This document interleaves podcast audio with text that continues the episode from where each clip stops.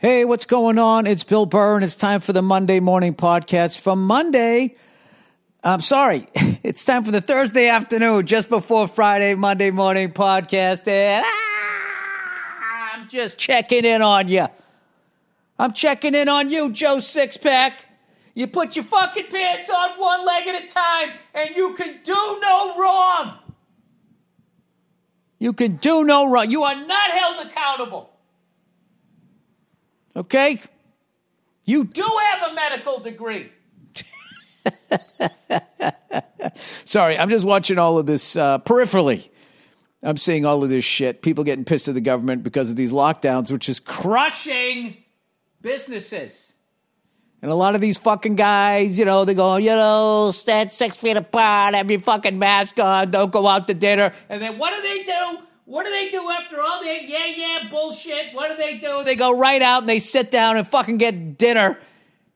Right? So everybody's like, well, what the fuck?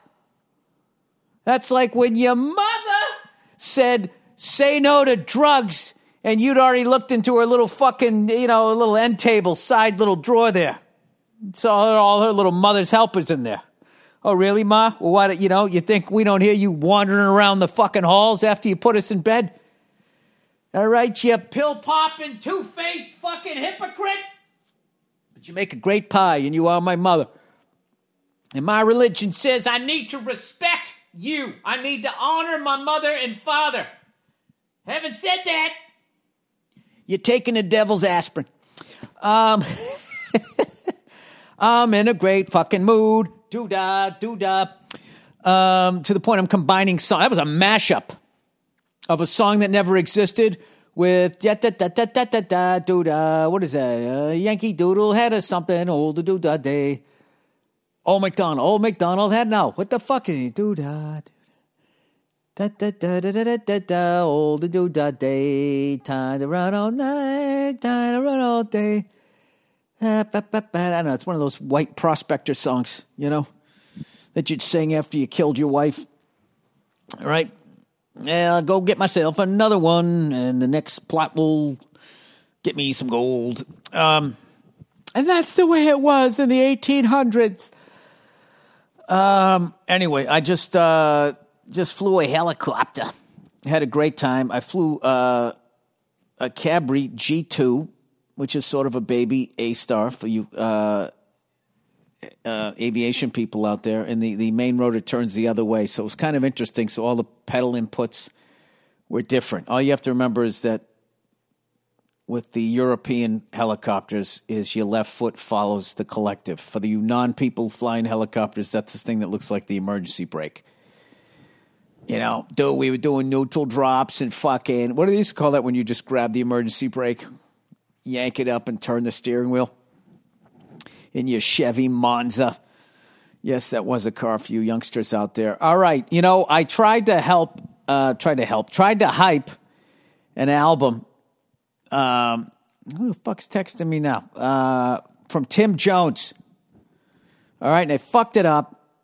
So I got to make sure that I got everything in here. Okay, this is what he sent me said Bill getting messages from a ton of people laughing their asses off at that pro, at the promo. Of course, because I fucked it up. Thanks for spreading the word. Um, and when the records are done, hopefully next month. Next month they're going to be done. So the guy's name is Leroy Powell. Is the guy also with Tim Jones? Okay, he wanted me to know that he, he's played on not only Wheeler Walker. This guy's like a legend.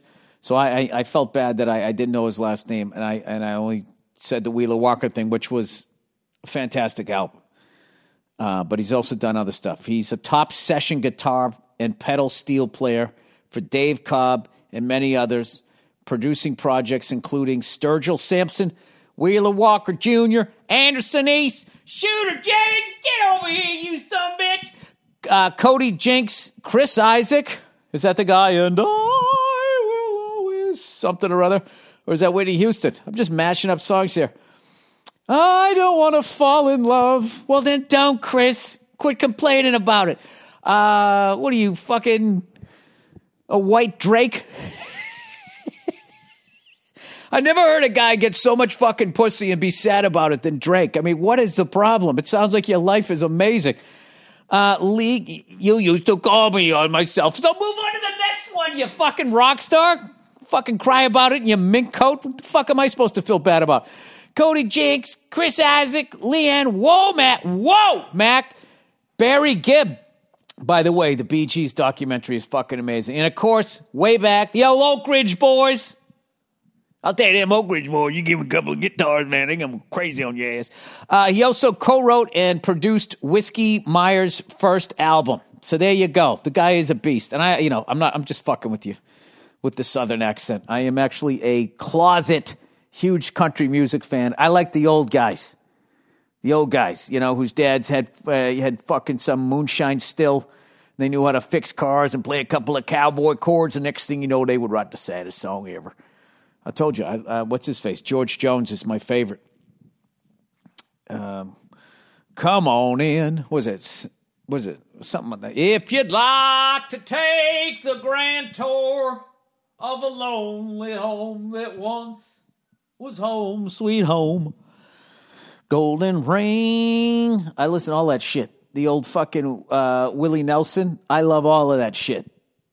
I like the outlaw ones. I don't like the ones that are trying to get become the next president with all the family values. I like the ones that have a brick of weed on their bus and don't pay their taxes. Those are the guys I like. Um, so anyway, we got a link for that. Uh, the Whis- Whiskey Wolves of the West. www.whiskeywolvesofthewest.com. And they're putting out three un, deux, trois. Three albums next month. Um, supposed to be done by next month. They get a little set up there. So I'm looking forward to that. All right, now let's talk NFL football.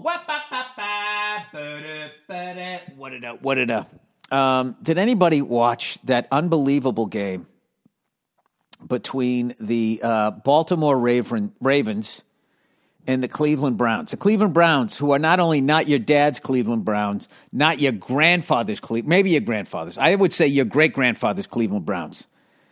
This is a fucking solid team, and they have not had a solid team, I don't think, since like fucking Bernie Kosar.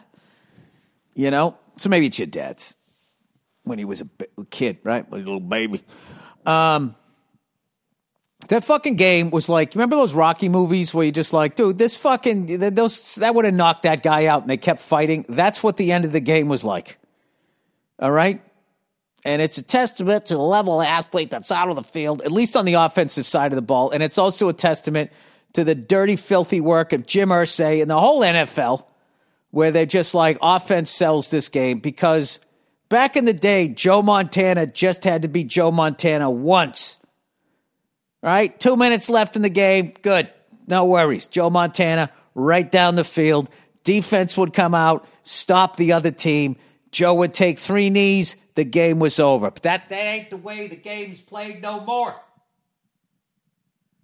It's not the way the game is played anymore. The game is now fucking insane. Okay? I, I can't. I lost track of the amount of lead changes in the final fucking minute and fifty seconds. It seemed. It's like Cleveland scored. I think to tie the game. All right. Baker Mayfield drives him down. Bam, ties up the fucking game. And then Lamar Jackson's like, "Oh, really? Oh, is that what you're doing? Okay." And then he goes out there like Joe Montana, right down the field. Bam! Right? Touchdown. Now they're up seven. And they cut to Baker Mayfield. And what is he doing? He's on the side, nodding his head like he's in a Hollywood movie. Like Vince Young back in the day in the fucking, uh, when they played U, uh, USC in that, one of the, the greatest, one of the great college games of all time. No, it's like, okay, okay, I see you, Joe Montana. And now I'm Joe Montana. He goes right down the field. Bam! Touchdown. Thankfully, they went for the extra point. I'm like, they're going to go for two here and they're not going to get it. They go for extra point. The ex- they get the extra point playing for overtime. All right. Now there's like seconds left. And Lamar Jackson's just like, okay. Now I'm going to be Joe Montana. There's three Joe Montana moments. He goes right down the fucking field again. Gets him within field goal range. They have like a fucking robot level field goal kicker. I mean, that complimentary. The man does not miss. He comes out, bam, right there, Fred, game fucking over. The announcers are losing their mind. Fans are losing their mind. The guy who controls the fake applause, it makes it seem like there's people there. His fucking fingers are hurting from everything that was going on there, and they sang everybody's praises. Lamar Jackson, what he's doing here, this fucking me. Oh, but Baker Mayfield, look what he just answers right back. I mean, this guy, I mean, he really seems like a quarterback of the future in Cleveland. Oh, Lamar Jackson, right? Going fucking nuts. And that one, not at one moment did they bring up how fucking horrific the defense was. How the fuck the Cleveland Browns, how the fuck after your man, your Joe Montana goes down and ties up the game, do you let that fucking guy go by two fucking corners? Okay? No disrespect to Lamar Jackson. That was not him. That was the Cleveland defense fucking up. And then the Ravens come out. They can't stop Baker Mayfield. He goes right down the fucking field like it's nothing. I don't, I don't, it was insane. It was like watching tennis. Fucking head going back and forth. I'm like, what's going on here? Now, it was fun to watch. I'll tell you right now, it was amazing.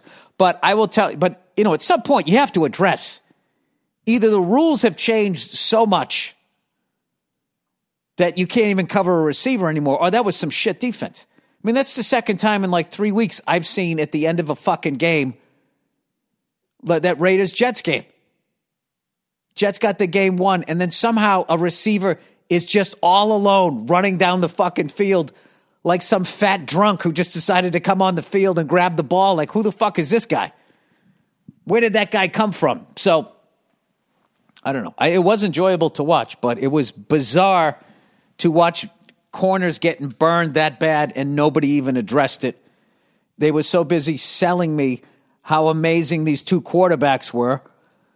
Um, you know, I guess Lamar rolled out, so he bought the time for that guy to do it. But I mean, to watch two corners bump into each other like the fucking Keystone Cops and to see a guy all of a sudden be 15 yards away from the nearest guy in a Browns uniform and it's just not addressed. It's addressed for half a second.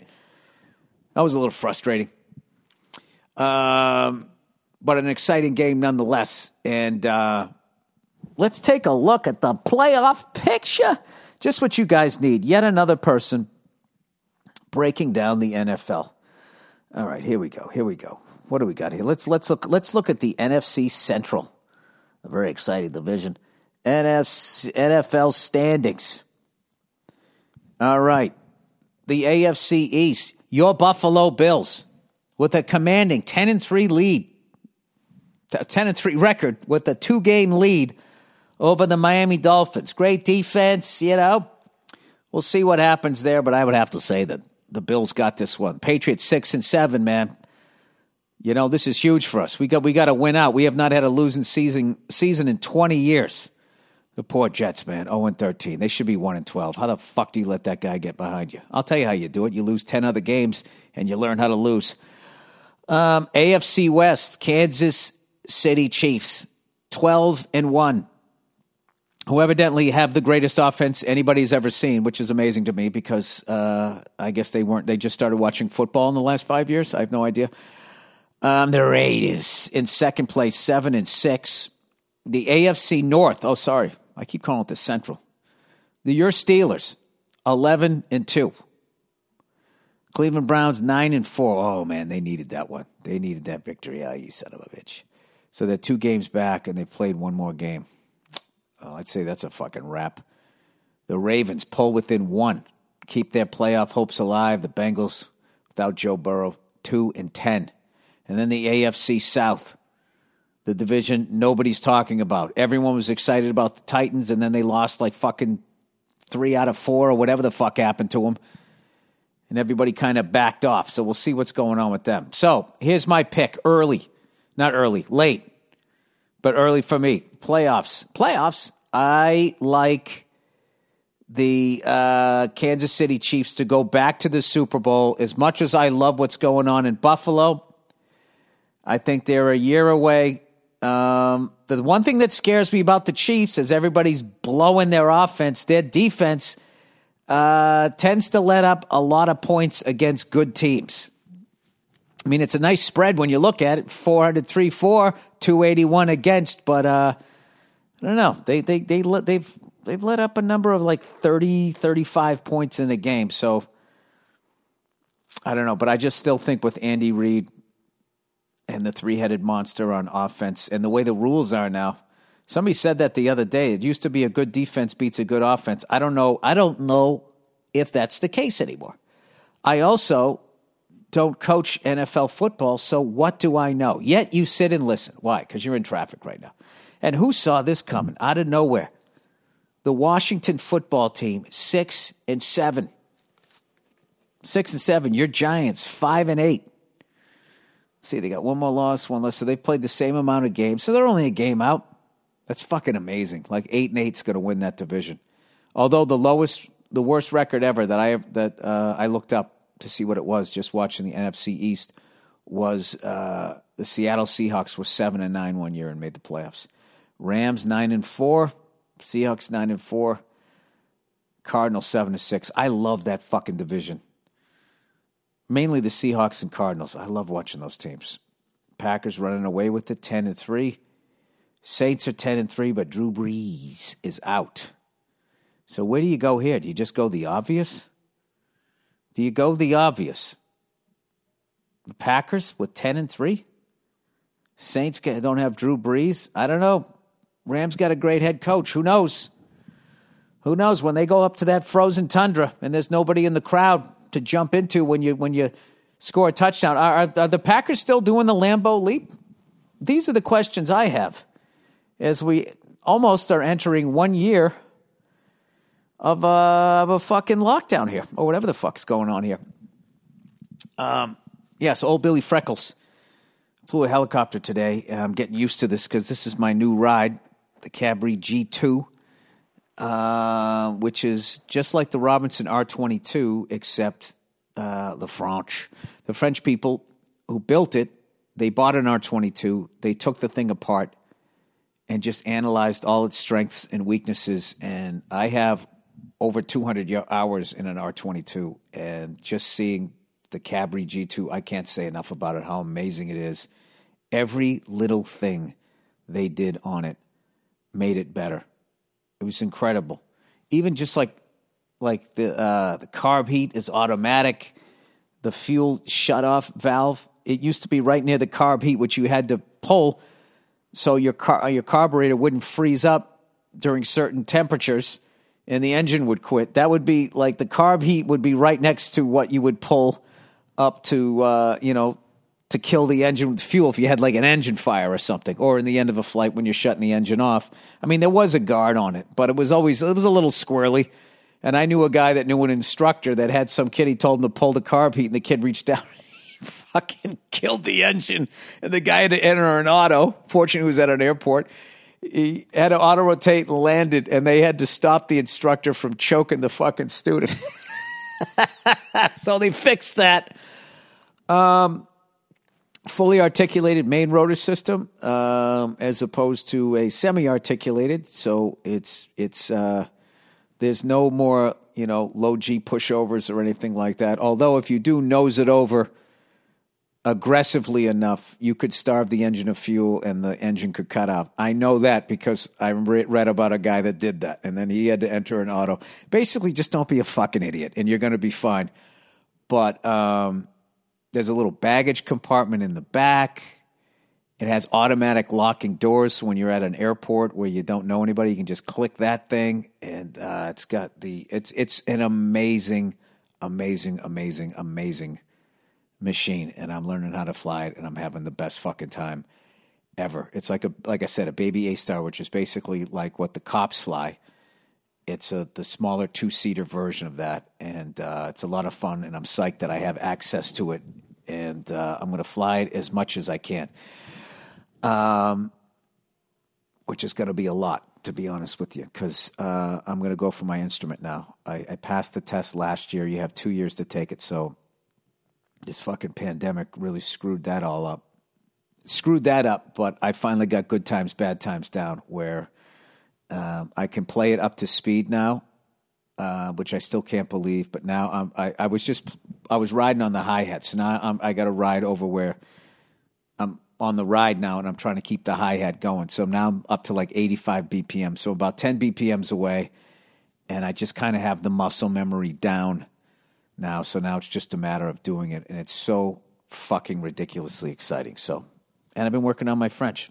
So as usual, what I'm doing is as I'm doing 90 things at the same time that are all exciting to me. So it keeps me out of being depressed with, uh, you know, shit that I haven't dealt with. I stay out in front of it by learning new shit. And I'm really learning that at some point I am going to have to slow down and deal with whatever makes me such a fucking lunatic. Now, I don't need the emails. Well, if you do that, you're not going to be as funny. That's not true. I've learned that that isn't true. Uh, all it's going to do is make me be a better husband and father. So uh, I love my wife and my family, and I don't want to fuck that up. So I need to, I need to fucking just sort of sit in the clouds a little bit with that shit. Um, oh wow, look at that! Getting his instrument rating, but in his mind, he's doing the same thing. Oh Jesus, Bill. Um, all right, where the hell are we in this podcast? Is it time to read a little bit of advertising here? A little bit of ad reads here. Um, I think it is. Let's do some here. What do we got here? What do we got here? Oh, I've also been uh, I've been dropping some pounds. I told you I ate an entire bison, barbecued bison, when I was in Texas, and I loved every second of it. But I put on some weight, so I was already I had put on weight since Halloween and Thanksgiving and all of that shit. So, uh, oh, Billy's become old salad pants over here. Um, I can make a great beet salad. Um, I do an even mixture of uh, red wine vinaigrette with olive oil and some salt and pepper. I toss the lettuce in that, and then uh, then it's just beets, uh, goat cheese, and some you know some walnuts. That's all I need. I eat that. It fills me up. I'm kind of loving it, but uh, I've been eating a lot of those lately. So if you guys got some good recipes for some healthy salads, I'd like to have like five and for you people who want to start eating salads, it's all about the prep. Okay? So what I would do is you buy a head of whatever kind of lettuce you want, romaine, I like the butter lettuce. Uh, I don't mind romaine. Whatever you iceberg, whatever you want. What I would suggest is whatever you get, cut it all up, dice it all up, and then, you know, rinse it off, put it in your salad spinner, like Sue Murphy on F is for Family okay, and then all of it is ready to go, okay, because that cleaning out the salad spinner is a pain in the fucking ass.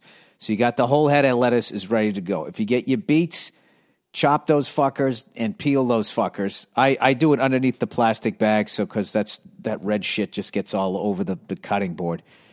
Um, dice those fuckers up so those things are just ready to go. So it's almost like you know when you go into those those places, the fast food place, salad place, they have all all their stuff all prepped if you have that ready to go, um, you can just go in and just bing, bang, boom, put the thing together, throw a little balsamic vinaigrette, whatever you want in there. It prevents you from eating bad because eating bad is easy.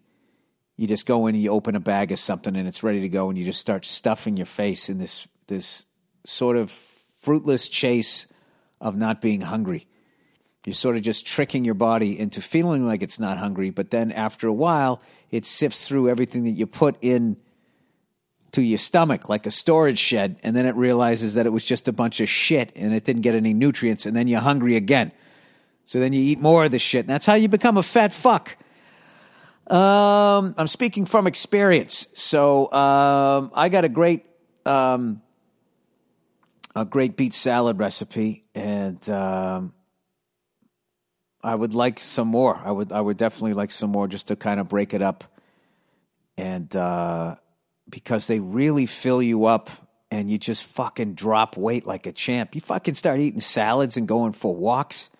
I mean, your neighbors will think you got a disease or something.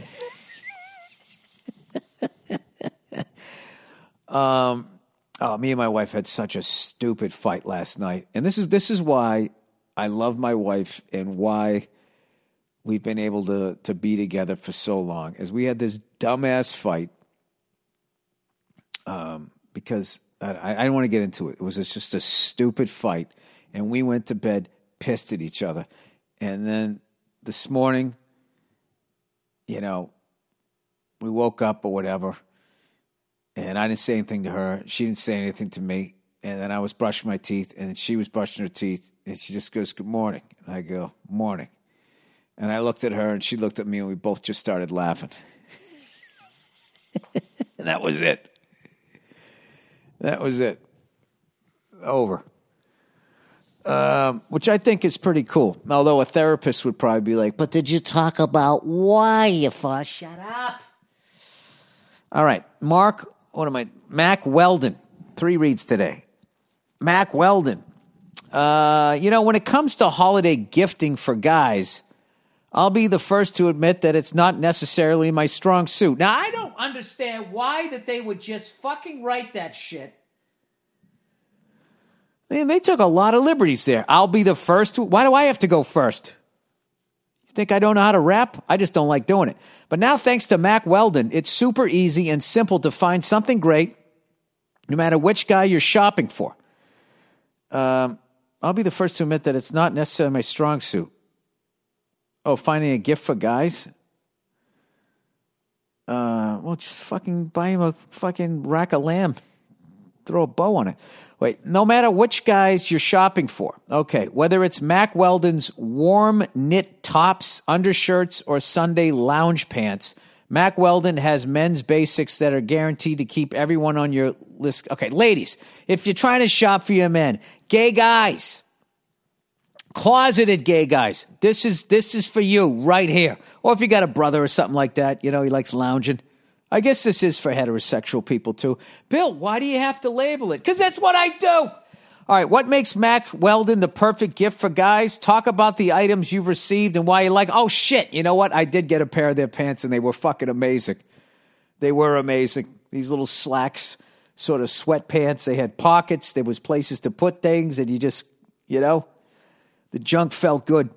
All right, there. Let's get to it. How did your junk feel in those pants? Felt it felt nestled nestled in there, right? Everybody was happy.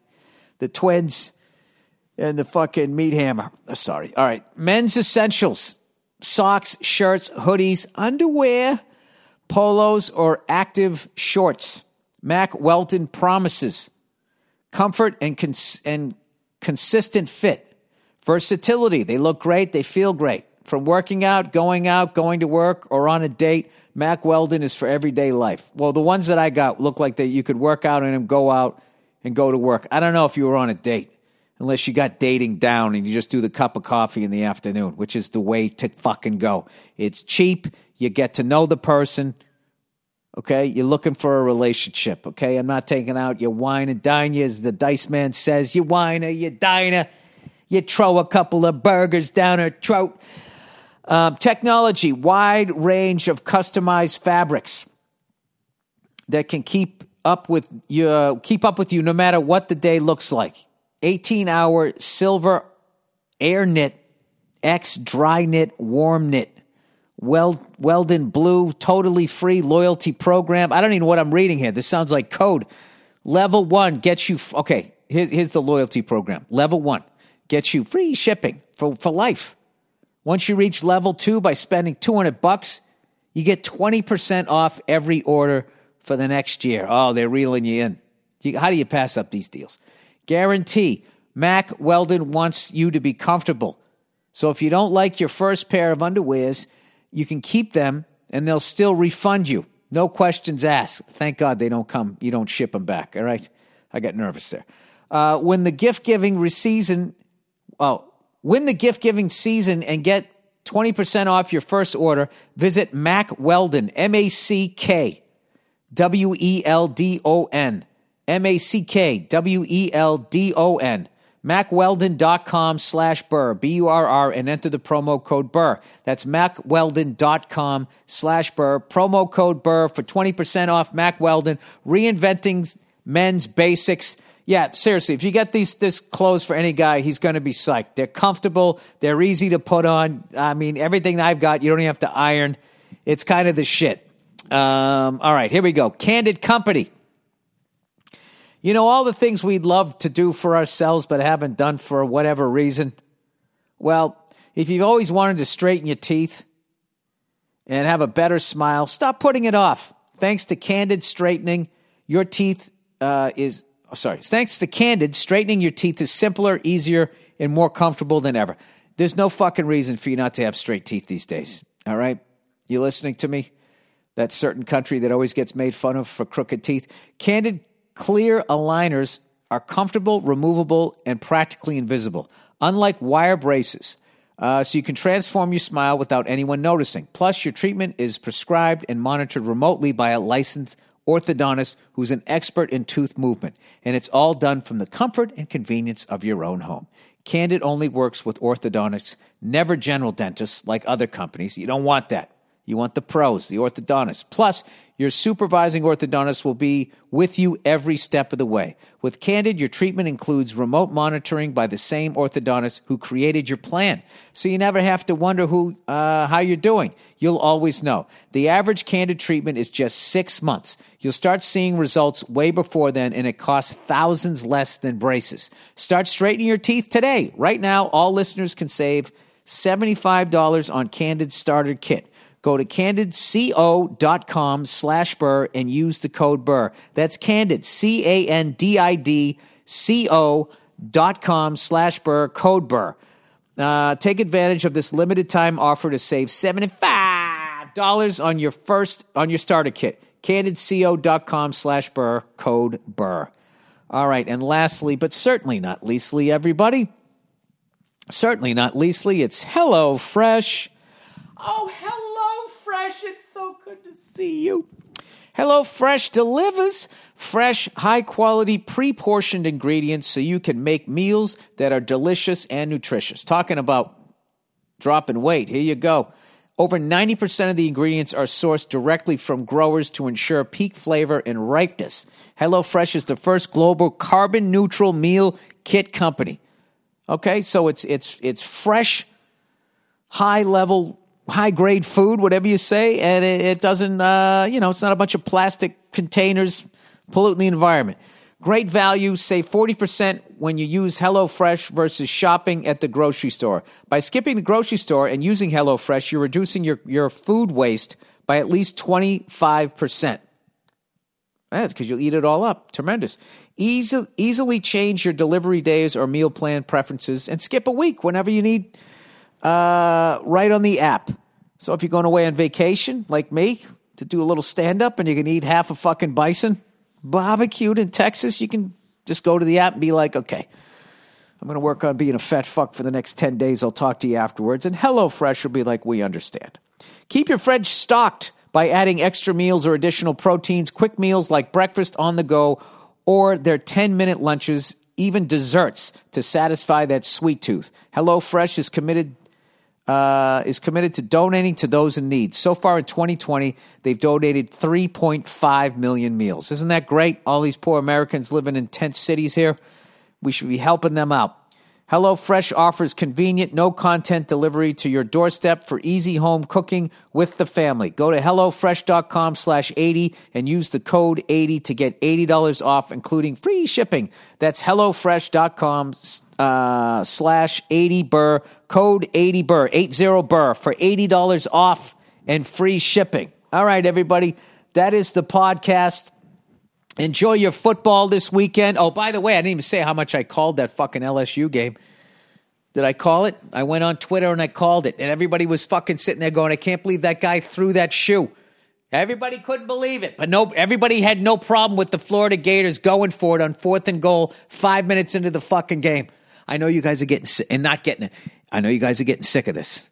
All right, but I'm I I, I feel like I'm making a point that needs to be listened to because in my head, it all makes sense. Everything that I say makes sense because I'm the one saying it. All right? See that? I'm just like you. Um, all right. Shout out to flat earthers and people who don't believe in the virus. You know, you're also fellow Americans. I still love you. I don't understand you, but I support your right to go on the internet with no scientific background whatsoever and just look up shit that agrees with you.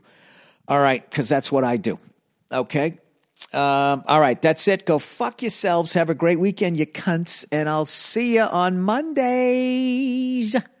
Oh, by the way, enjoy the music, and uh, there'll be a bonus half hour uh, episode from a it's a greatest hits Thursday afternoon just before Friday Monday morning podcast.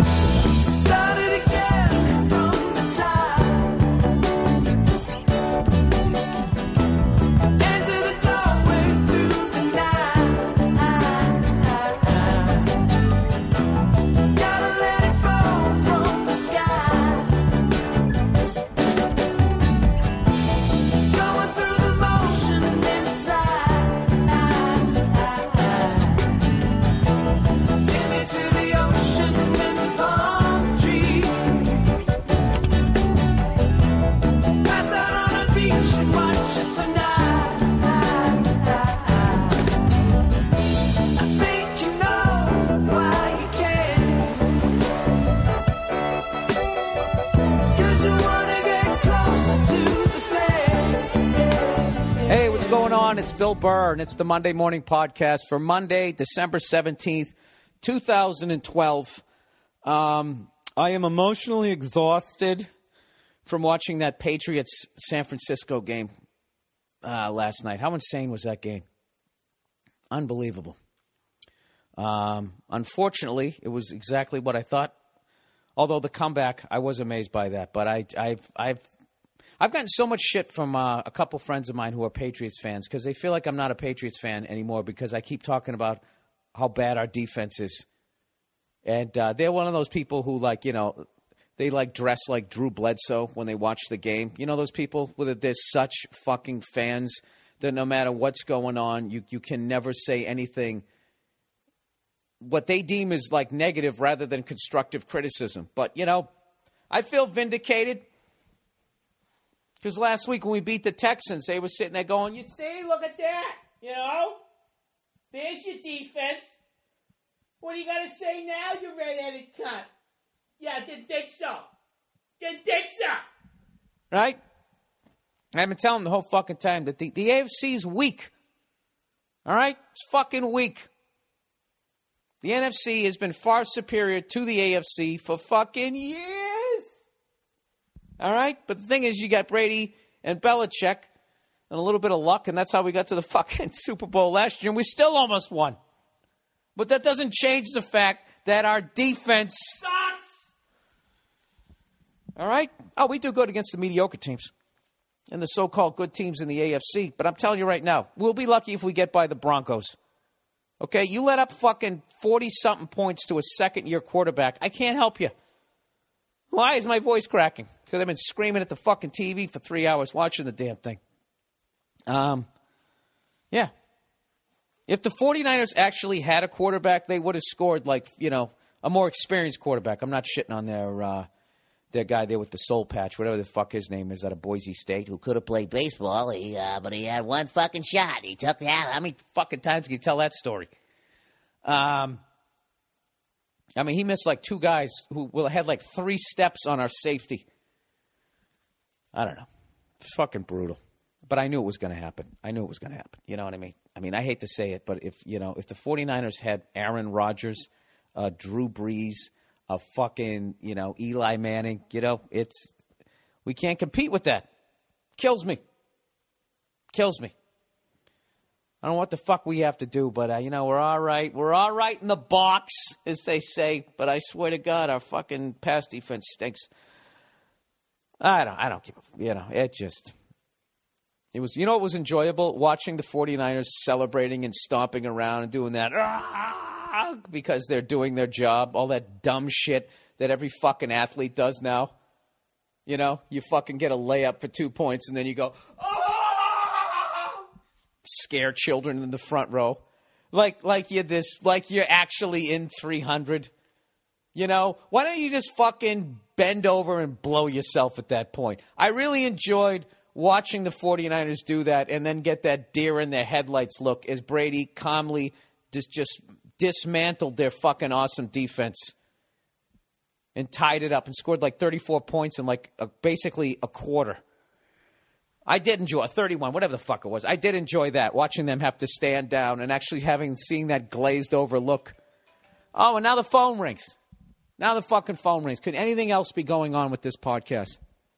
just seeing that glazed over look on Jim Harbaugh's face was, was enjoyable. But I fucking love that guy, and I loved the uh, the fake punt call in the fir- uh, first quarter on your own forty was that was that was awesome. I, I had to respect it. It's like this guy is going for the jugular. But I mean, those guys honestly could have been up like twenty-one nothing after like six minutes in the game. Um, yeah. So there you go. There's a right, nice big bucket of ice water to the face of uh, delusional Patriots fans. That's that's what it is. That's where our defense is against um, the elite teams.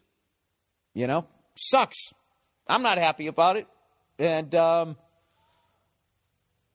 yeah, I'm not fucking happy about it. I just wish we I, we could we could. Oh, for fuck's sakes, with your fucking. You know what I hate about this fucking stupid phone? Besides everything, you have the fucking thing on mute and it still makes noise, like like I get important phone calls. Right, Cleo? What am I, the president? Does it really need to do that? Even when you fucking put it on on silent mode, it still vibrates. I guess I could just shut the thing off, right? I never, I never even thought to do that. That's great. I, I worked that out. Oh yeah, of course. My password doesn't work on the fucking computer. This is just going to be one of these days. You know, I know it was going to be one of these days. Is I took my dog out for a walk, and um, she took a shit. And unlike Rapaport, I went to pick the fucking thing up, right? And I had my headphones on, and as I bent over to do it, my headphones fell down and almost landed in the pile of dog shit. And uh, rather than laughing it off like somebody with rosy cheeks would, um, I'm a cynical bastard, so I took that as an omen on how this day was going to be, and uh, it's lived up that way. I had a bowl of cereal this morning. I almost fucking died. And you know what's funny is the lovely Nia was literally maybe seven feet away in the other room and never checked on me. Could give a shit. You know? And you know what that is? It's like we've been together. When you've been with somebody as long as I have, they just, it's not like they want you to die. It's a combination of two things. They, they, they just tune you out. So I could have been in there talking to her about how, you know, my headphones almost fell into the dog shit this morning, or I could have been almost choking to death. Either way, she doesn't even hear it. And then, like, subconsciously, it's not that they want you to die, but they not fatally, but if you could die for like three hours, you know, I, I don't think that they would be upset. just sort of, you know, drag you over and put you behind the couch and just, you know, fantasize about being single again for like three hours. And then you, you, you know, you wake up like in one of those, those movies with Kiefer Sutherland. What was that movie called? Shockers? It wasn't Clockers. That was Spike Lee. I don't know. I don't know what the fuck it was. Anyways, this is what happened. I was eating uh, I, corn Chex. I'm a big fan of the Chex family. All right, this isn't some sort of subtle advertising I'm trying to put in here. Okay, this, this is this is coming from my heart, not my wallet. All right, I like the Chex cereals. I'm not into rice Chex, and that has nothing to do with World War II or Vietnam. Okay, I just don't like the taste of them. Okay, I'm not coming at you with some red state shit. Like, I ain't eating nothing that got fucking rice in it after what happened over there in uh, uh, the DMZ. I'm not coming at you like that. I just don't like the taste of that one. I either go corn Chex or I go wheat Chex. So here's the. Yeah, you know what I noticed the other day is this this morning when as I was almost choking to death on my cereal was all cereal is kind of the same color. You notice that? It's all sort of fucking just different kind of browns. Isn't that weird? Isn't that weird that that would go through my head as I'm almost dying, choking? That fucking bad 80s comedian analogy went through my head. That, would, that would, might have been my last thought. You know? Or like it's like a topic you'd hear on like NPR. All things considered, today we discuss the different shades of brown and breakfast cereals. I don't care if you're eating rice Chex, corn Chex, wheat Chex, Rice Krispies, or cornflakes. The all too familiar off color band aid brown, and all things considered. Um, you ever listen to NPR? Nia listens to that shit. She's such a fucking nerd, and she always has it on. And I'm, uh, and you know, I don't know. There's really no good radio stations out here as far as like playing music out here in LA. I don't know why. I don't know what I don't know what goes on out here, but evidently uh, these the two bands that they play, they play them like it's still 19 the early 90s. They play Ice Cube all the time. Bad Am. When you come to my town, Bad Am. Like like I don't know why they play it like they play it enough like you think he he died or something. You know? And then uh and then they also play the uh who are those guys?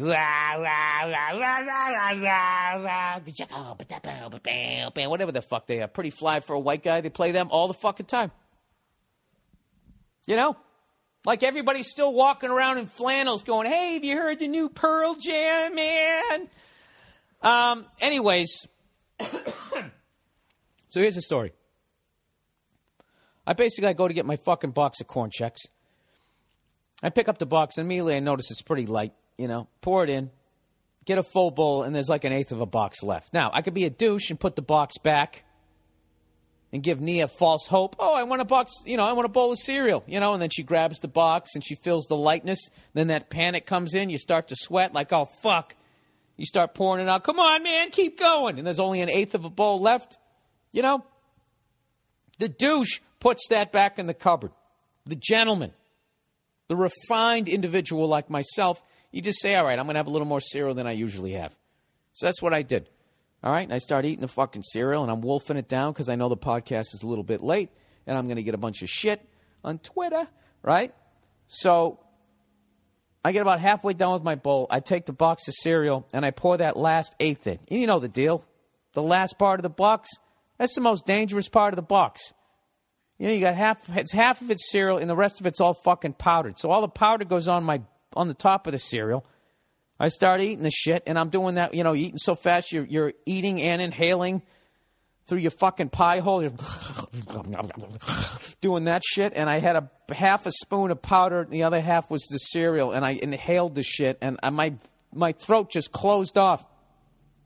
And I thought I was gonna. I thought at the very least I was gonna pass out. To the point I was I was debating as I'm coughing and hacking away, and Nia is completely ignoring. Um. I'm sitting there pounding. I'm, I'm thinking, should I make a loud noise in the kitchen or should I run to, you know, five steps to the bedroom? But then I'm thinking, well, that, that like take up too much oxygen. And um, I basically was choking on this shit for three straight minutes, and Nia didn't move a fucking muscle. Didn't move a goddamn muscle. And when I finally, I finally uh, realized I was going to live.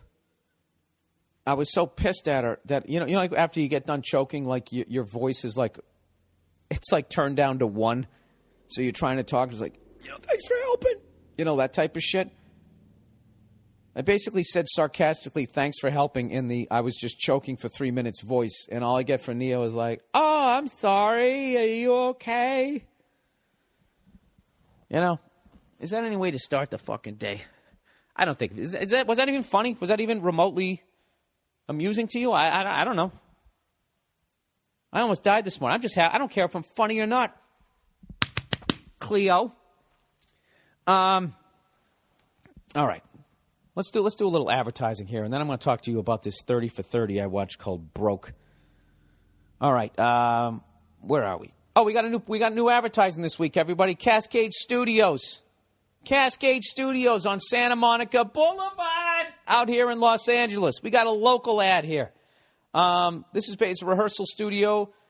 Um, if you're in a band, basically, and you need a rehearsal space, Cascade Studios is the number one place here in uh, Los Angeles.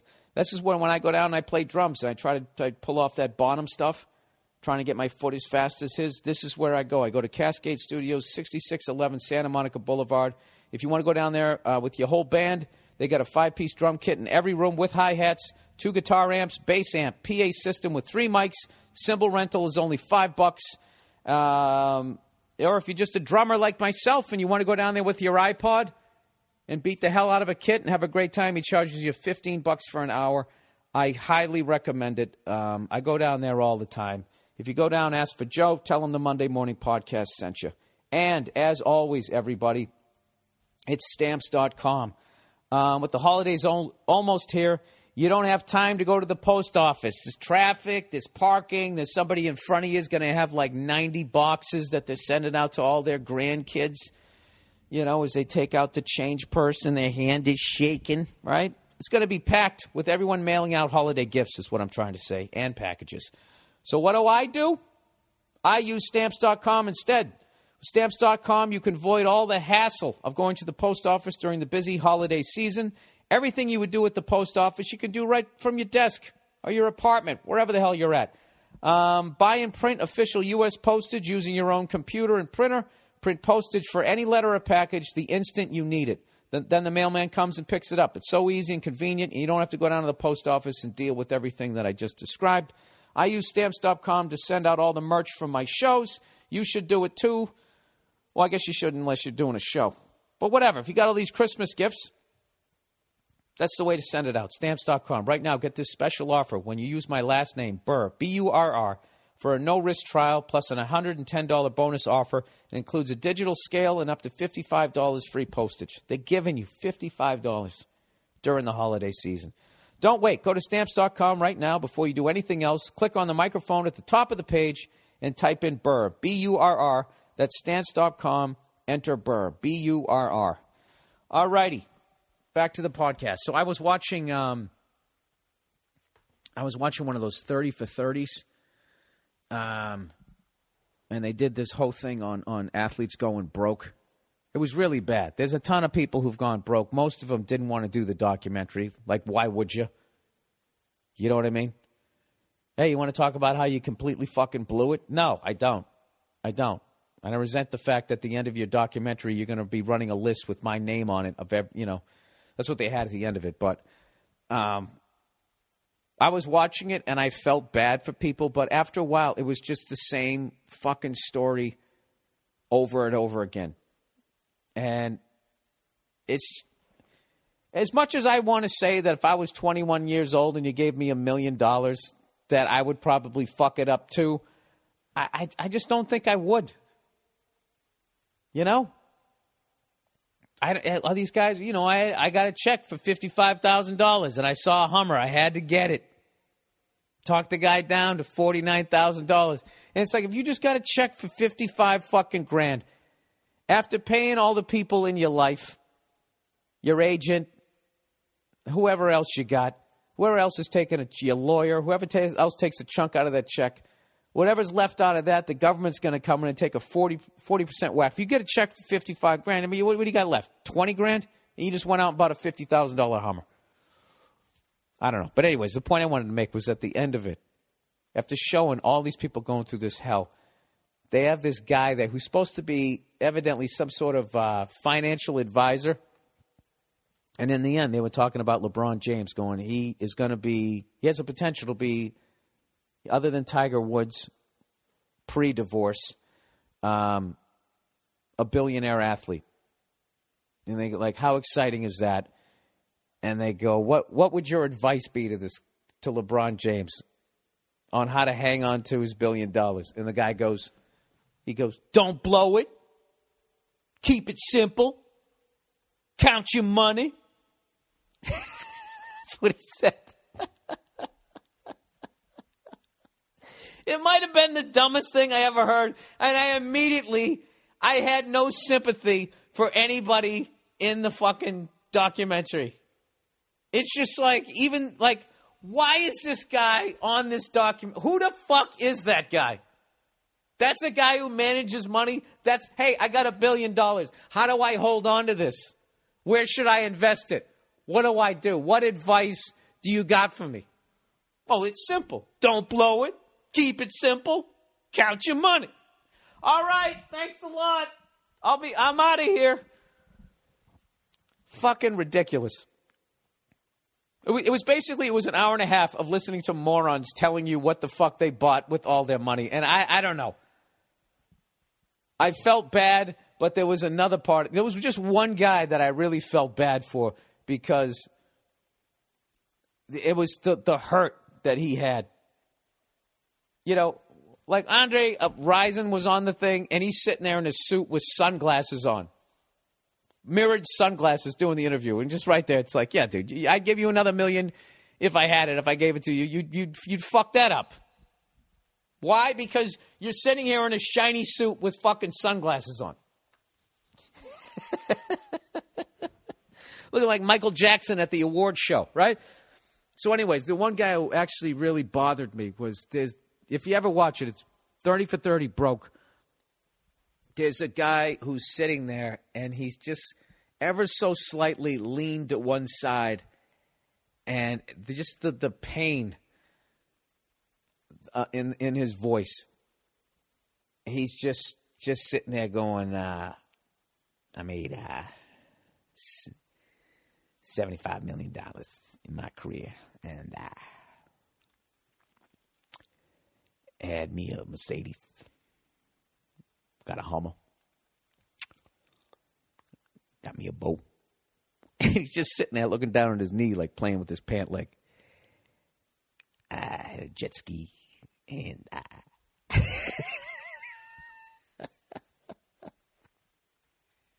and you just, I, I had to look away. It was fucking brutal, but the rest of it was just a bunch of knuckleheads.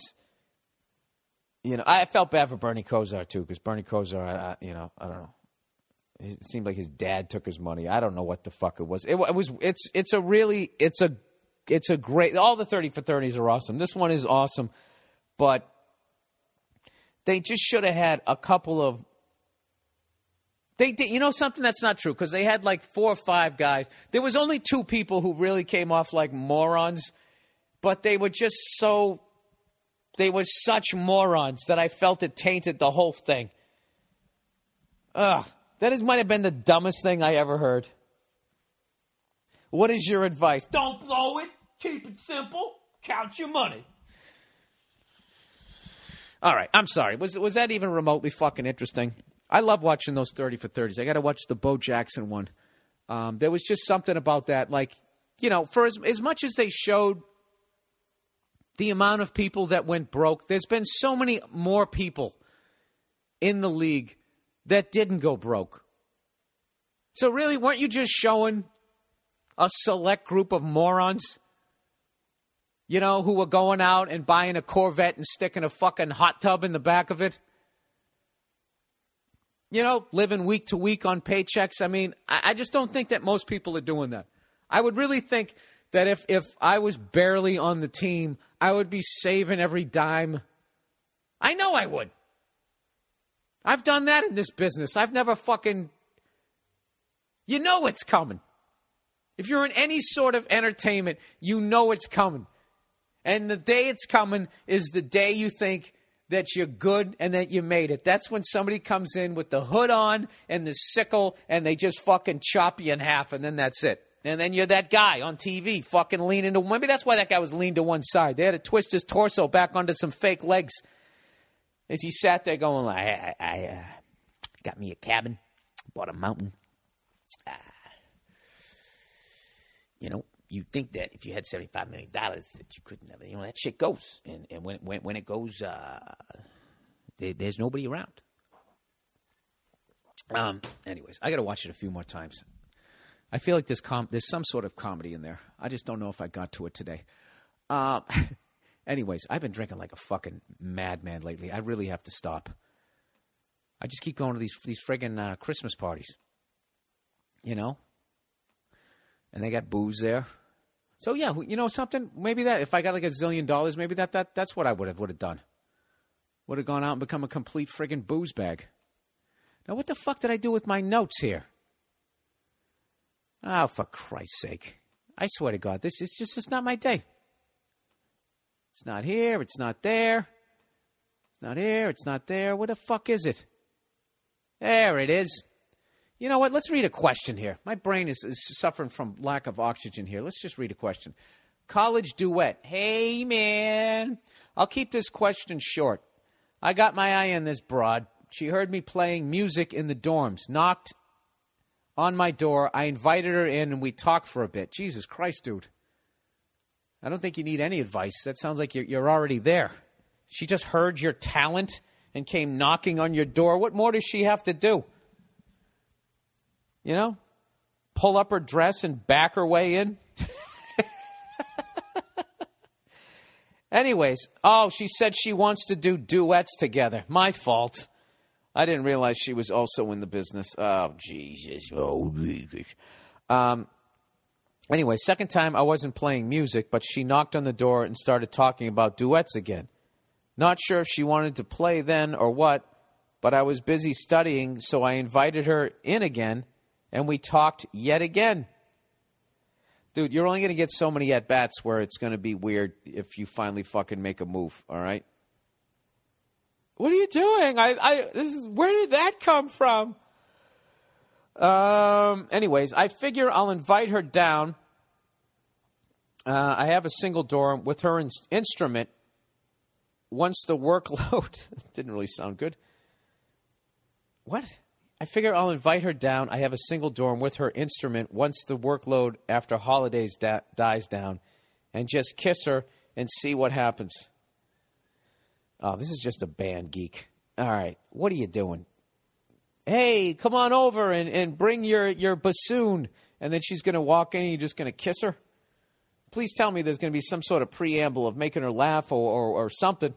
You at least going to try to light a candle? Anyways, he says, How does that sound? Any advice? I've had almost no interaction with her before or after this, by the way. Uh, okay. He goes, Love the podcast. Keep it up. You're a great guy. Just kidding. Fuck you. All right. Um, what, what, do you want to do with her? You just want to bang her? If you just want to bang her, what you have to do is just, you have to stop acting like a gentleman. And I don't mean that in some sort of gropey, disgusting manner. What I mean is you have to you have to not just say the shit you're thinking. All right? Just say the shit you're thinking and say what you want to do. All right? If it's one of those. But if this girl, but if the girl is like uh I don't know. She's more walled off. I don't know what the fucking word is. I think that brain cell died when I inhaled the power, powder this morning. Um, she's more walled off. That I don't know. She's like a nerd. I don't know what to tell you. I, I never was able to interact with female nerds beyond just talking to them because they were just so fucking. I don't like everything was like awkward. So and after that, I was just like, you know what? I could literally rub one out faster than it's going to take for me to figure out just how to get her glasses off. so, yeah, dude, just invite her down. Fuck her instrument. You know what? Get the music out of it. And just say, hey, I'm, you want to come? I'm watching a movie tonight. Just get her over there. All right? I don't know. I don't know where you've gone with the conversation so far. If it's going to seem weird, if all of a sudden you're sitting there in your Hugh Hefner robe, but that's the vibe I would have tried to bring. If you just want to bang her, that, that's what I would do. If you want, if you want to date this girl, then I'd take her out. But if you just want to bang her, you you you have to start acting like a fucking um, crass individual sooner rather than later. You know. You know what's a good way to kind of bring it into the sex thing is if you're watching TV and just start talking about some fucking girl on the TV, how hot you think she is, and blah blah blah blah. Hopefully that'll spin her around and be like, "Why? What do you find attractive in a woman?" And then you just fucking blah blah blah blah. Well, like take a look at you. You kind of got your fucking titties there sitting in my phone, right? And then you're in, right? Does that work? I hope it works for you, sir. Because I think you are a great guy. You're a great guy because you're, you're, you're sitting in the dorm and you're, you're practicing your fucking piccolo. Um, all right, next one. Actually, you know what? That reminds me of a long time ago. Long time ago. I went to this girl's dorm and she wanted me to and I wanted to and I didn't know how to fucking bridge that gap and we sat on her fucking single bed for like till my ass fell asleep and I finally ended up just I just finally just said I have to just get out of here. I don't, I don't know how to, you know what I mean? I, I don't I don't know how to fucking crack the safe. So I should have been a little more empathetic. God, I was pathetic. I was I was fucking pathetic. Not saying I'm. I mean, I think that's been a through line in my life, just being pathetic. But it, it's sort of morphed. You know, every time I feel like, oh, you know, hey, I kind of got that settled, then there's a new thing. You know, like say podcasting. I feel like this is a pretty pathetic attempt this week, don't you? Well, go fuck yourself. Hit the stop button. I don't give a shit. I really don't. That's one of the great things about this this podcasting world is you really don't have to give a fuck. Where the fuck is the man grate thing? There it is. Hey everybody, this holiday season. This holiday season, think the man grate. What is the man great, you ask? They're made of 100, they're 100% made in America cast iron grilling grates that are revolutionizing the way people grill. Um, named one of 2012's best grilling accessories by Men's Health Magazine. Now, come on. Men's Health Magazine. You know, they're trying to teach guys how to be guys. A guy grilling, it doesn't get any more manlier than that. And it was named one of 2012's best grilling accessories. I don't know what else you need to know. Man, man Grates are the perfect gift this holiday season. Click on the Man Grate banner on BillBurr.com on the podcast page for their 1999 holiday special. This is a $20 gift that I'm telling you, it's going to change your life. This is such a great gift to get your dad. Okay? If your dad's a man and he grills, he's not upstairs eating bok choy, you know? If your dad goes out and he shoots a pheasant, ties it to the uh, the rearview mirror and drives home with it, letting the blood drip down on the radio. This is what you want. You want the Man Grate system. Get it for him. Again, it's the man that's the Man Grate Grill Enhancement System. Order today at BillBurr.com. Click on the podcast page and uh, and get yourself one today for only nineteen ninety nine. The holiday special. All righty. Okay, there you go. The fuck was that? Reminded me of something in the middle there. The hell was I going to talk about? Oh, I know. You know what? I was gonna make. Uh, I was gonna try to make this shepherd's pie this week. Every once in a while, I get like really into cooking, and it's usually when I have a down, downtime in this business. And this time of year, I always take. Uh, I always take some time off. You know, I don't like working over the holidays. I did enough of those fucking awful uh, New Year's Eve gigs. You know, you're in some godforsaken fucking strip mall in the middle of nowhere. You're all by yourself. You go on stage, you got like a 50 50 chance that they already handed out the fucking noisemakers. You're standing up there eating your balls, and then they make you do the countdown. Stop your act. Did I talk about this last week? I feel like I already did. I'll fast forward through this shit. And then you got to somehow, then they want you to continue your act after the countdown. It's the worst fucking thing ever. And everybody's hugging and kissing and that type of shit. You're standing up there by yourself like the absolute, you know, cliched entertainer. You know, sitting there crying in your tuxedo. So anyway, so I usually I, I take this time of year off and I uh, I start I always get I get into cooking. Cleo, stop staring at me. Come here. Stop staring at me.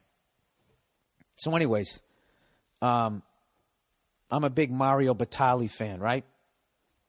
So uh, I made these braised short ribs that were the fucking shit. I went out and got myself a Dutch oven you know, which uh, because of that joke has really been ruined. There's no way to fucking say Dutch oven and cooking without somebody thinking about somebody farting under the blankets and pulling it over your face.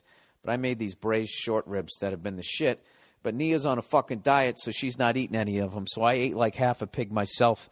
And I don't think my belly has ever been rounder or whiter. I have like one of those toddler stomachs. You know, those little beer bellies that they have. You know what I'm talking about, Cleo? Cleo, do you want to finish the rest of this podcast? Do you? Well, then get off me. The fucking dog is so goddamn needy. Um, all right, let's continue on here with the questions for this week. If I can find it my computer, of course I can't because this is just how my day's been working. I should have known. I, you know what? I should have gone right back to bed. The fucking the second my headphones almost fell in dog shit. Isn't that isn't that like a sign that you should end the fucking podcast? 33 minutes in. This is brutal. Brutal. All right, douche boss. Dear Bill, first I want to say uh, but, but, but, but, um, I have all the episodes of Uninformed you did with the Teen Idol sensation on my phone and listen to them every day. But on to my dilemma. I'm 18 and work at the finish line at the mall, and my boss is a complete dick. Of course he is, because he's manage, managing a finish line at the mall. You're 18. You got your whole life ahead of you. He probably fucking married the wrong person. He's starting to go bald. He's standing there wearing that referee uniform, going, hey, what did I tell you about the Chuck Taylors? You know, I thought I told you to fucking stock them up in the back. Whatever the hell they say. Don't you just want to choke him with his whistle? Do they make you wear whistles there? Or is that athlete's foot? Or is that the foot locker? I don't know. Actually, you know something? I have like the the worst collection of dirty white boy sneakers you're ever going to see in your life. Every time I look at my sneaker collection, I picture, you know, Keith Robinson or Patrice, if he was still alive. God damn it. Um, just trashing me. You know what's funny about uh, how much I miss Patrice is the amount of times is when I I I miss that guy. How the fuck do I tell this story without fucking outing somebody? Somebody told gave a fucking speech, you know, or whatever. Went on some rant about the state of comedy, and everybody thought it was fucking amazing. It was just one of those times where I wish Patrice was in the room when this person was fuck. Was, pro- you know, was was talking about it. That's when I missed that dude the fucking most. I missed him then. I missed him when um, Penn State, that Sandusky guy, when he did when he gave the fucking interview.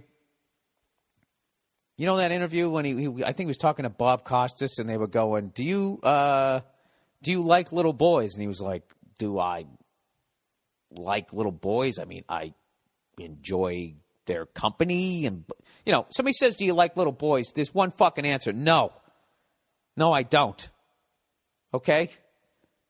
And fuck you for asking me that. And this guy's sitting there like, you know, like trying to work out the math in his head.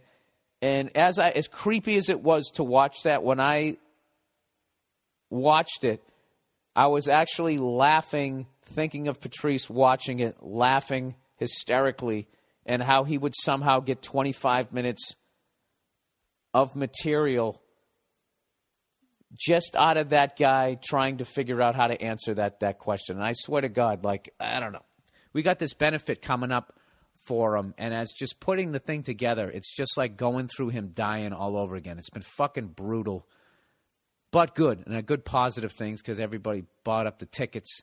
But it's just been like this fucking. Uh, the finality of it. It's just something like I'll. Like I, I even talk to all my buddies. Like we bring him up like he's still around. And we'll talk about him like he's still around for five minutes before you just start looking at the ground. It's just fucking awful. I really, I really do not wish that. You know, I don't know why you would, but and it's not even worth even stating. But I really don't wish this on fucking anybody because uh, it, it's really just something. When I'm 80, well, if I'm lucky enough, you know, the way I've been drinking lately. Let's just be a little more conservative. I'm 68. It's just something that's still just going to be. I've just I'm coming to an acceptance that it's going to be as sad when I'm that age as it is right now. You know, so I figured I'd talk about that to add to the already not hilarious podcast that I'm doing this week. I'd add to the uh, losing a close friend fucking vibe. You know, who's getting who? It really wasn't a funny fucking week out in the world. Uh, all right, douche boss. Where are we here? Um, the finish line. He is one of those guys who, okay, his boss is a complete dick. All right. He says, uh, he's one of those guys who got bullied all through high school and now actually has some control and takes it out on me and, uh, and the other employees. How did you figure that out? Is that you just like psychologically breaking the guy down? I have to tell you something. There's nothing worse than watching somebody uh, abuse their position of power, however, however small it is. You know, like this guy right here has no right getting mad at like an athlete who goes around being a dick because it's like, dude, you're doing the exact same thing. You just can't run a 440, but your your head space is the exact same place as some, you know, egomaniac fucking athlete. You just you just suck at sports, so you sell the gear to people to, to go play sports. Anyways, he says he even steals out of the register at work and holds the special release shoes for him and his friends. He's 30 years old and tries to fuck the 16s and 17 year olds who work there. Oh my God. This guy's a character right out of the movies. You know, I, I worked with a guy like this. I used to work in a restaurant a long time ago. Sorry, I'm trying to get the Chex cereal out of my throat. Um, I used to work with this this guy, and basically, like four or five of these guys bought into a restaurant, and and the one guy who's going to be there every day, who's always the guy who ends up stealing. The silent partners always get fucked. His his, his buy-in was he had all the the equipment for the kitchen. So he he he I don't know. He had some other failed restaurant. He got all the equipment, and uh, but anyways, this guy was a cokehead. He used to steal out of the register. He used to fucking uh, try to bang the uh, not the maitre d, the fucking uh, maitre dias, whatever, the fucking chick who sits you down, the hot one, you know, who dresses classy. That skirt fucking going right over her shapely ass. Yeah, he used to try to fucking bang them all the goddamn time, and when they wouldn't give it up, they'd get fired, and then he'd be bringing a new one. And if that one ended up banging him, then she stuck around. It was brutal. So, anyways, he goes, uh, he harasses me and others, calling our phones repeatedly, telling us to come in on our days off, and leaves voicemails saying we are ignoring him. Jesus Christ, it's my fucking day off. Anyways, he goes, recently, he got the only cool management manager fired because he said he was stealing. I don't really need this job, but would like to keep working here, but don't know how much longer I can take this. Any advice on what I should do would be appreciated. Uh, sorry for it being so long. Go fuck yourself. Uh, it wasn't long at all. It just sounded long the way I read.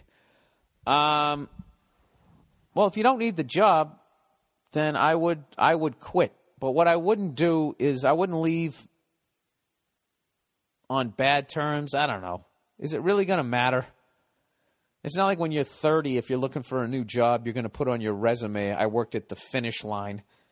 Because at that point, you're going to be into a career. I don't know. You say, I don't really need this job, but would like to keep working here, but don't know how. Oh, so, you, so basically you're saying you like having walk around money. Well, I would just get another job. Just get another job. Start the process of getting the fuck out of there.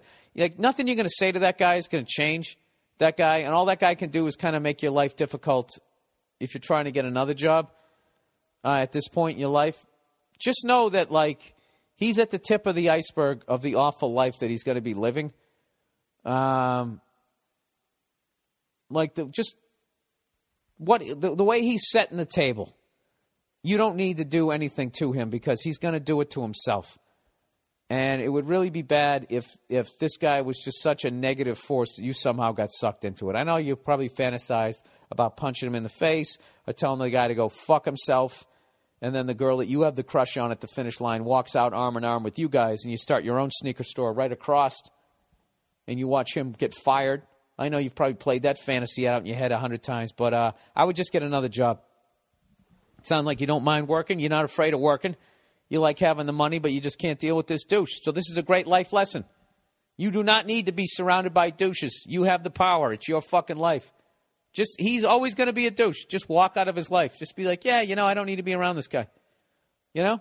And then one day when you run into him after you get another job, hey, how come you uh, left? And just be, like, you know, because uh, I don't know, dude. You would just and don't curse at him or anything because then it, it gives him an excuse to not see himself and just be like, I don't know, man. You the you just kind of creep me out the way you were always hitting on girls who were like 16 and 17 years old. I mean, if that's what you want to do, I mean, you know, that's, that's cool. But uh, you know, I'm just kind of not into that. So uh, you have yourself a nice evening. You just walk away from them. Maybe it'll work out like that. I have no idea, but uh, I try and get yourself another job. All right, there you go. That's my advice. All right. Here's another next one. Uh, multiple fuck buddies gone wrong. You know what, dude? Just the fact that you had multiple fuck buddies, uh, it's it's still a win. You know what I mean? It's still a win. You made the playoffs. Um, hey, Billy Boy, first time, long time. I got. I'm going to get right into it. All right. Last weekend, I got a text from a former fuck buddy who found out that I had slept with their friend before we started hooking up. Oh, you know what? Go fuck yourself. All right, you're crushing ass all over the place. You don't need my advice. I probably need advice from you. That's only that's a secret goal of of a certain percentage of guys is like, what if I can fuck her and all of her friends before they all figure it out? You know what I mean? It's sort of like an action movie with your dick.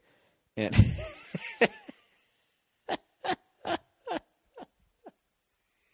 can I stick it in all of them before the bomb goes off? And uh, and can I get out of town like fucking De Niro in Heat before when I see all of them coming up with the how dare you. Haven't you ever fantasized about doing that and you were so good that as mad as they were, they all reminisced about how great you were and then all four of them come over and be like, ah, we're all fucky at the same time. If you haven't had that fantasy, God bless you because you're evidently a way more decent a human being than I am. So anyways, with that, here we go.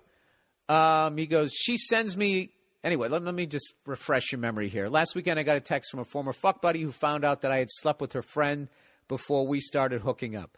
She sends me a pretty heated two page text about how much of a dog and douchebag I am for sleeping with her friend, then fucking her the same weekend. Yeah, dude. Dude, you're a legend. You're a fucking legend. What is the. Dude, all you can do is just stand there with your hand at your sides, take the slap to the face, and just know that, yeah, you're a hero. Dude, you banged her friend and and her in the same weekend, and you're, you're, you you don't front a, ro- a successful band. I mean, that's that's you know, uh, my hats off to you, sir. Hats off to you. Anyways, he goes, now in reality, I had slept with the friend in late May and then starting hook, hooking up with the fuck buddy in early September. Oh, okay. So she tried to make it more dramatic. That's still great, dude. You, you, you seamlessly made the shift over the summer. You're still a hero. Um, anyways, he goes, to go into a little more detail, the fuck buddy had gone on several dates and fucked once three oh i had gone on several dates with her and fucked once three years prior when we were both at college but then shortly after she lost interest and we remained as friends for the next few years when i say friends i mean the occasional text and seeing each other maybe three or four times all right so what is her fucking problem what is the rule shouldn't the, shouldn't the second one be mad at you because you fucked the other one first I don't. I'll never understand. I'll never understand what. Can any female, if you're still listening at this point, if I have any female listeners at this point, can you explain to me why that makes you mad? You know, because I don't know. There was always like, there was always that girl that, like, you know, when I was growing up, like, I can't say me because I wasn't getting anything. I didn't get anything in high school. Big fucking goose egg. I would my my pussy getting career in high school. I was like the first year the Tampa Bay Buccaneers came in the league and went winless. what was the name of their Gary Huff? Was that the name of their quarterback? I was the Gary Huff of, of pussy in, in, in high school. Whatever the hell. he- I can't remember the name. His last name was Huff. Was the name of their quarterback with creamsicle fucking uniform.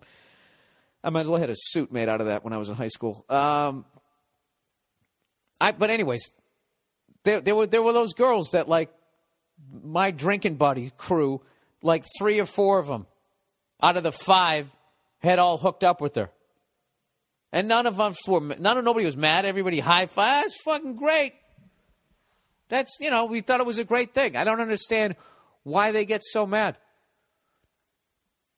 You know what it is? Is I, I just think that they want to. Uh, it's a big thing with them that it, that has to be difficult. And you know, and if you, they, I think they just feel like if you bang them and their friend, they just somehow feel like maybe it makes them feel cheaper. That there's just, you're just fucking hitting. It's like you're a machine gun. You're just mowing them down. I think that they really want to believe that they're the only one in that area code. You know, that they're like uh, that. It's like gold rather than like pine cones. you got to dig for it. It's a precious metal. They don't. They they don't want to feel like. They're just like litter in the gutter. Maybe that's what I have no. I have no idea. But I have learned something in this. Fuck buddy is two words. This guy put fuck buddy together. Um, that's how much he's into sex right now. He's got, he's, he's literally like the fuck is is got the buddy part bent over, and it's all one word. They are one. Um. So, anyways, he said to go into a little more detail. I already read that part. He said so. Fast forward three years, and the friend of hers that's the future fuck buddy, said that we should hang out after the Sox game. All right, I'm getting lost in this with all my rambling. You know what the fuck? So you hooked up with a former fuck buddy. So now, okay, so this is when when when number two comes in before you went back to number one. All right, so fast forward three years later. Yeah, so she didn't give a fuck. So who she should be mad at is the second one. No, but it's been three years. You know, I really don't think anybody has a right to be mad here. All right, whatever. We should hang out after a Sox game. Of course, I see this as a green light because whenever a girl that you really don't know says we should hang out is codes for I'm down to fuck. Exactly. Did you hear that uh, guy with the fucking bassoon? You got they they speak in code. We should hang out sometime. That that's literally that's what that means. If they say, "Would you ever think of taking me out?" That means they want a relationship. We should hang out sometime. That's what that means. Okay? And I'm not saying 100%. I'm just saying it's it's, looking good. You're getting waved around by the third base coach. Um anyways, where the hell am I? Oh, for fuck's sakes. I, I apologize, guys. But when a girl says, "Hey, down to fuck," so oh, so anyway, so we end up fucking, and she gets on a plane the next day to study abroad in Europe for the summer. Exactly.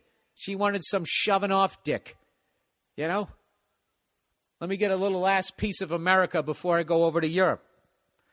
Tremendous. Anyways, fast forward three months later, and the fuck buddy, all one word, says that I should come over some weekend to hang out. Green light. We bang, it's great, and we continue to do it until the end of the month when I fly back to the place that I now live. So a few days ago, I get the heated text saying I'm a dog, I'm a douchebag, and she thought I was a friend, etc. I say that there's nothing I can do or say to change what happened, and the only thing that I can say is I'm sorry if I hurt her and that I am an asshole. But my question to you uh, Mr. No Relationship Psychology degree comedian is Am I a dog for what I did? No, you're not. You're not. And fuck these women who call you up and use you like a fuck stick. All right? They called you up because they wanted some dick and you gave it to them. All right? You gave them what the fuck they asked for, and then she's going to turn around and get mad at you? and then you apologize and say, Yeah, I'm an asshole, you're not an asshole. But you know something? I don't think you think you're an asshole because you're out there crushing it. You're just fucking saying what you know this girl wants to hear because probably six months from now she's going to fuck you again. Right? You're not an asshole. You didn't hit on the other girl. She said, Hey, we should hang out sometime. Okay? She's giving you the green light. You know what I mean? You're a guy. You have to take that. You got to take it. Women don't understand that because they can get laid every night of the fucking week if they want to. They don't have to have any game. And they, it, for us, it's it's it's work. It's a skill. Okay, so when somebody, when it's, it's, it's like you're in the wild, you got a free fucking meal, you're going to take it. You know. I learned that in Australia when I was looking at those poisonous snakes, and like, why does that thing have enough venom to kill 200 mice? Why does it need that much venom? It's because it's out there in the fucking the outback, and out in the outback, food is scarce. So if you get a shot at something, you got to fucking take it down, and that's what the hell you did. Yeah, I'm a fucking dog. You know, it's like you know what? Fuck you, lady. I'm a dog. Then then you're a whore. If I'm a dog, you're a fucking whore. Did I call you up? Did I come around sniffing up your skirt? No, you called me because you wanted some dick and I gave it to you. How about a fucking thank you letter? Dude, you really should have come at her like that.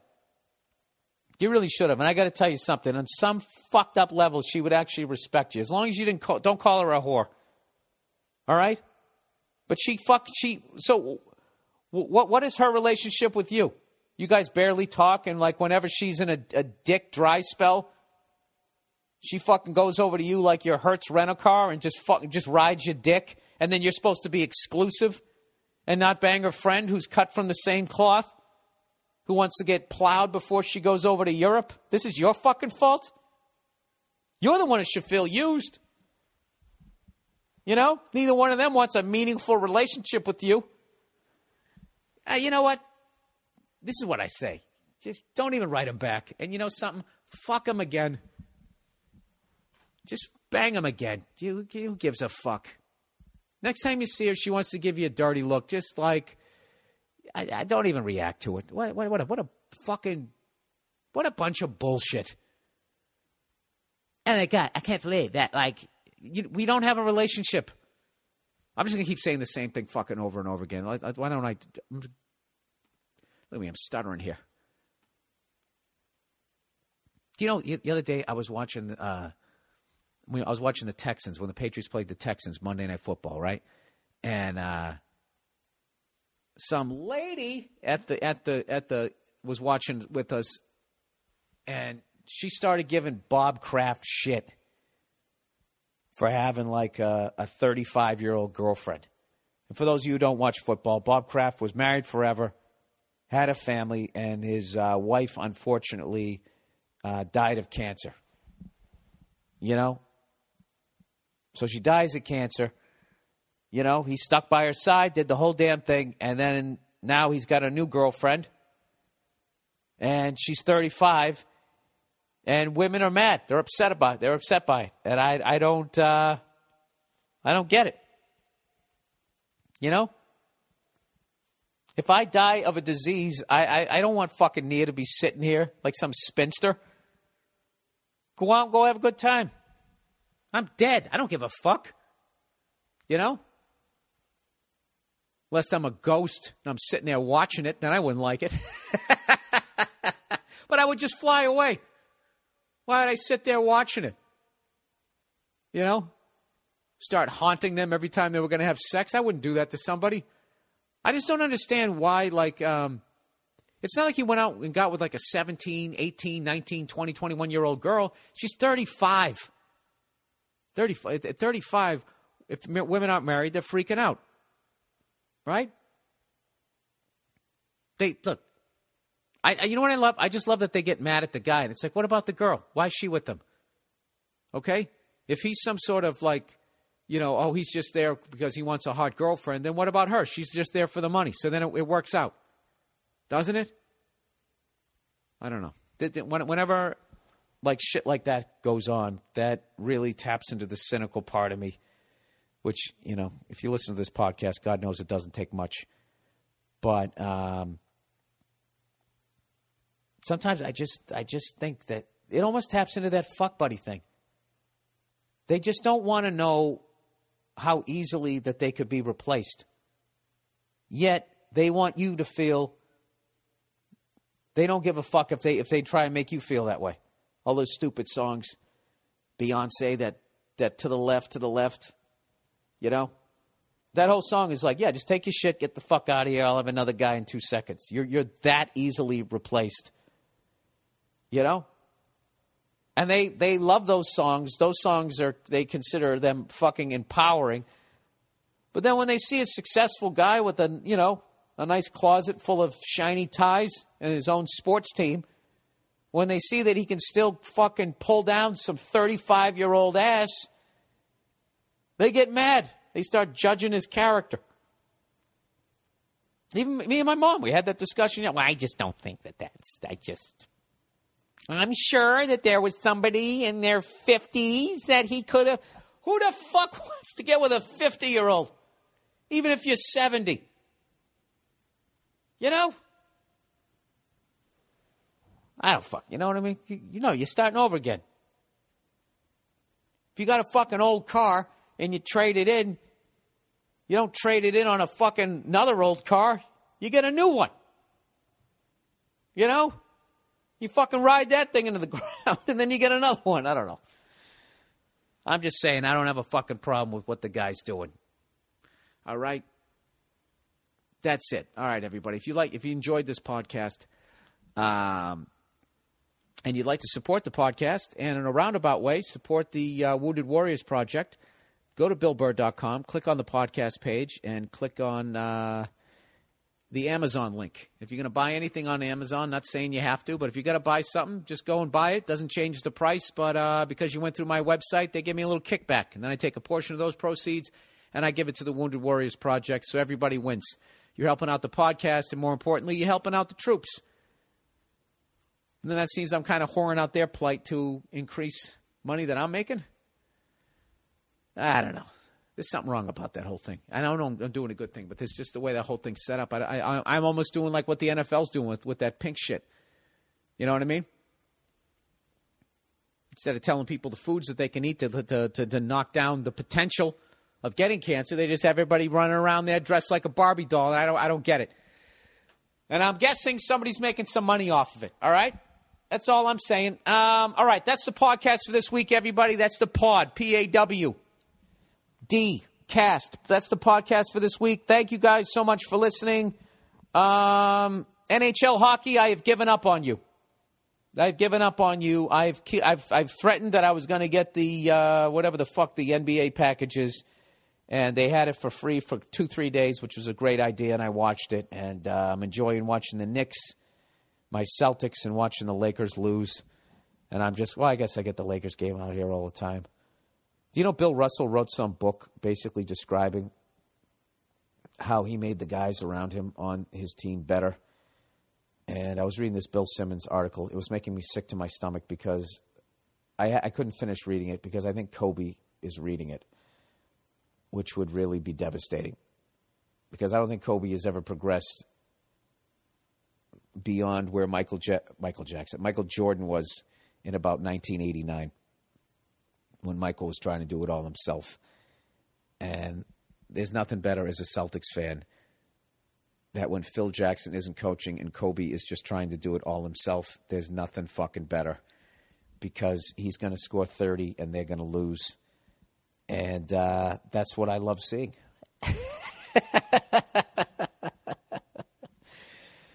oh, wouldn't that be ironic if it took a Celtic to teach a Laker how to fucking win? Wouldn't that be something? All right, that's the podcast. Go fuck yourselves. I'll talk to you next week.